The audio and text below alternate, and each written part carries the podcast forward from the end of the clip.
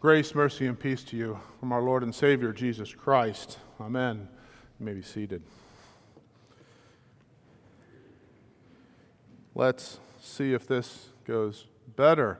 I didn't trip coming up here. I couldn't find the page, and it all started when I robed and walked out of my office and realized you don't have your microphone on, and that's a difficult thing to. So, it's like beginning anew right now. Our sermon text is Luke 17, the worship of the lepers. It is the season to be thankful, and there is indeed much to be thankful for this Thanksgiving. This is because God has truly blessed us. He has given us clothing and shoes, food and drink, house and home, wife and children, land, animals, all that we have. And he richly and daily provides us with all that we need to support this body and life. All this he does out of fatherly, divine goodness and mercy without any merit or worthiness in us. For this, for all this, it is our duty to thank and praise, serve and obey him. This is what the ten lepers are doing as they leave him to go show themselves to the priests. They are doing what Jesus had told them to do. And on the way, they found that they had been healed, they had been made clean. It is a life changing gift. Not only are the uncomfortable and disfiguring lesions of leprosy gone from their skin, but they can now go before the priest and be declared ceremonially, ceremonially clean and once more be able to enter the temple with God's people in worship. It is there they could serve God, giving praise and thanks. Without the cleansing our Lord gives them, the lepers could not enjoy the freedom to worship that we now enjoy.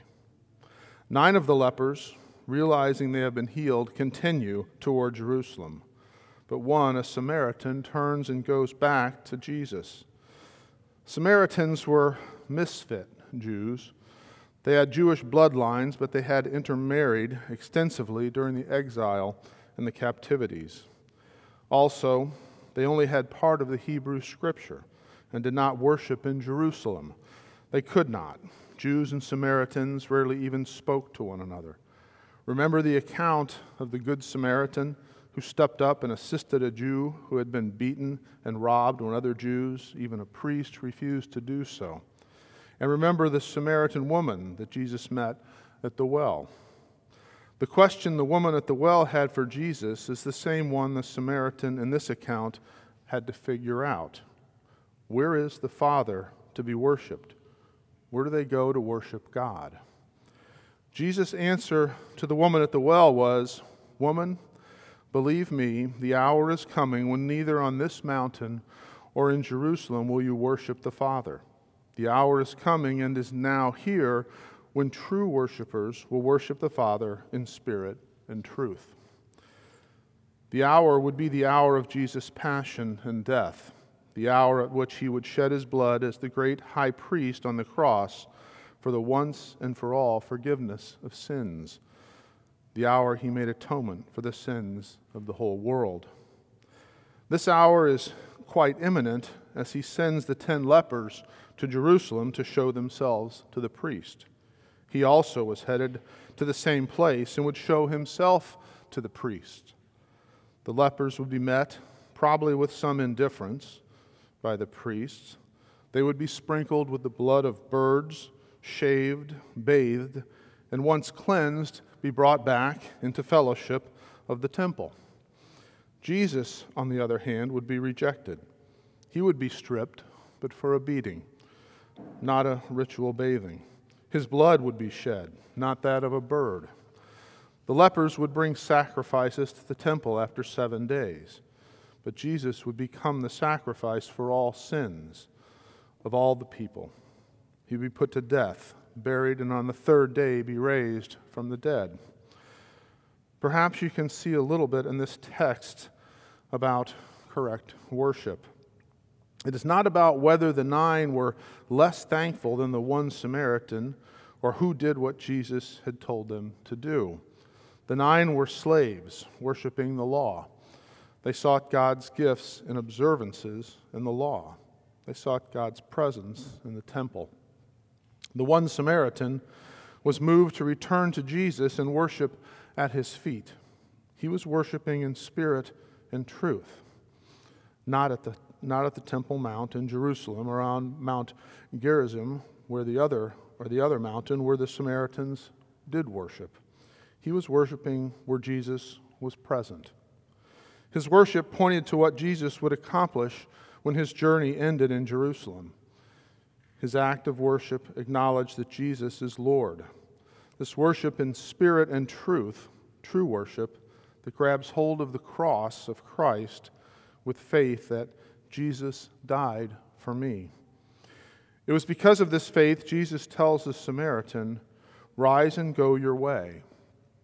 But his faith has done more than heal him. It can be translated, Your faith has saved you. He received far more than the, than the healing of his body. He, his soul was healed from the ravages of sin, and he was given eternal life. We have this same faith, and it is reflected in our worship that closely resembles the worship of the Samaritan. All of the lepers came to Jesus in the same way we do Jesus, Master, have mercy on us. These are the words of the Kyrie in our liturgy Lord, have mercy. Christ, have mercy. Lord, have mercy. We, broken and sick sinners, cry out to our Lord to have mercy on us. Christians have made this simple cry and prayer for centuries when they come together and ask our Lord to hear and help them in times of trouble. And trouble is all around us in the form of temptation and sin. After the Kyrie, the worship of the nine lepers and the worship of the Samar- Samaritans, like our worship, diverge. The nine lepers run out of the worship early and head off to the priest to be declared clean while the Samaritan turns back to Jesus. And Jesus asks, Were not ten cleansed? Where are the other nine? Only one had returned to the great high priest to be declared righteous, forgiven, holy in the sight of God. Jesus offered them all the benefits of his coming, suffering, and death eternal salvation. At Thanksgiving, we are mindful of all manner of gifts God has given us. It may be memories of last summer's vacation or a loved one that is not with us this year. It may be the beauty of the changing seasons or the fruits that you grew and put in the freezer. It may be the healing of an illness or simply continued good health. But what about the gifts offered to us right here in this place? This is the place where we, like the Samaritan, can be where Jesus is. He has promised to be with us in word and sacrament and the things he gives for the forgiveness of our sins. How many times do we run off in another direction versus being where Jesus is to hear his word and receive his gifts in the divine service? We call it a divine service not because we serve God in it, but because Jesus is here serving us as he hears our cry for mercy. He serves us in word and sacrament to bring salvation to us. How many of us ignore or even despise these gifts by failing to show up at all or being unfaithful in our attendance at the preaching of the word and the reception of the Lord's Supper? How many of us fail to realize and acknowledge that Jesus is present with us in his word and supper? As children of our Heavenly Father, it is only right that we should return back like that leper and give thanks and praise to the Father, Son, and Holy Spirit for every good gift we receive in this life, and more importantly, for the gift of eternal life. We do this in the Gloria of Excelsis, the hymn of great praise sung by the angels at Jesus' birth. Glory be to God on high, and on earth peace and goodwill toward men. This is what we receive at the coming of Jesus. Addressing the Father, we say, We worship thee, we glorify thee, and we give thanks to thee for thy great glory. The glory he showed in sending his only Son, the Lamb of God, into the world to take away all the sins in this world, our sins. Next, the Samaritan fell at Jesus' feet, giving thanks, acknowledging in faith that Jesus is Lord and God. that he had received healing and forgiveness due to God's mercy. We confess with the creeds, especially the Nicene, where we speak the, the words, very God of very God, who for us men and for our salvation came down from heaven and was crucified also for us under Pontius Pilate. As the Samaritan prostrated himself before Jesus, acknowledging he was Lord, some worshippers will bow deeply or simply bow their heads when we confess Jesus is present with us as in the Sanctus. Blessed is he that cometh in the name of the Lord and at the words of Christ. This is my body and this is my blood. It is God with us, Emmanuel. Given the name Jesus at his birth, meaning he will save his people from their sins. Jesus finally dismisses the Samaritan by pointing him to his faith, which itself is a gift of God.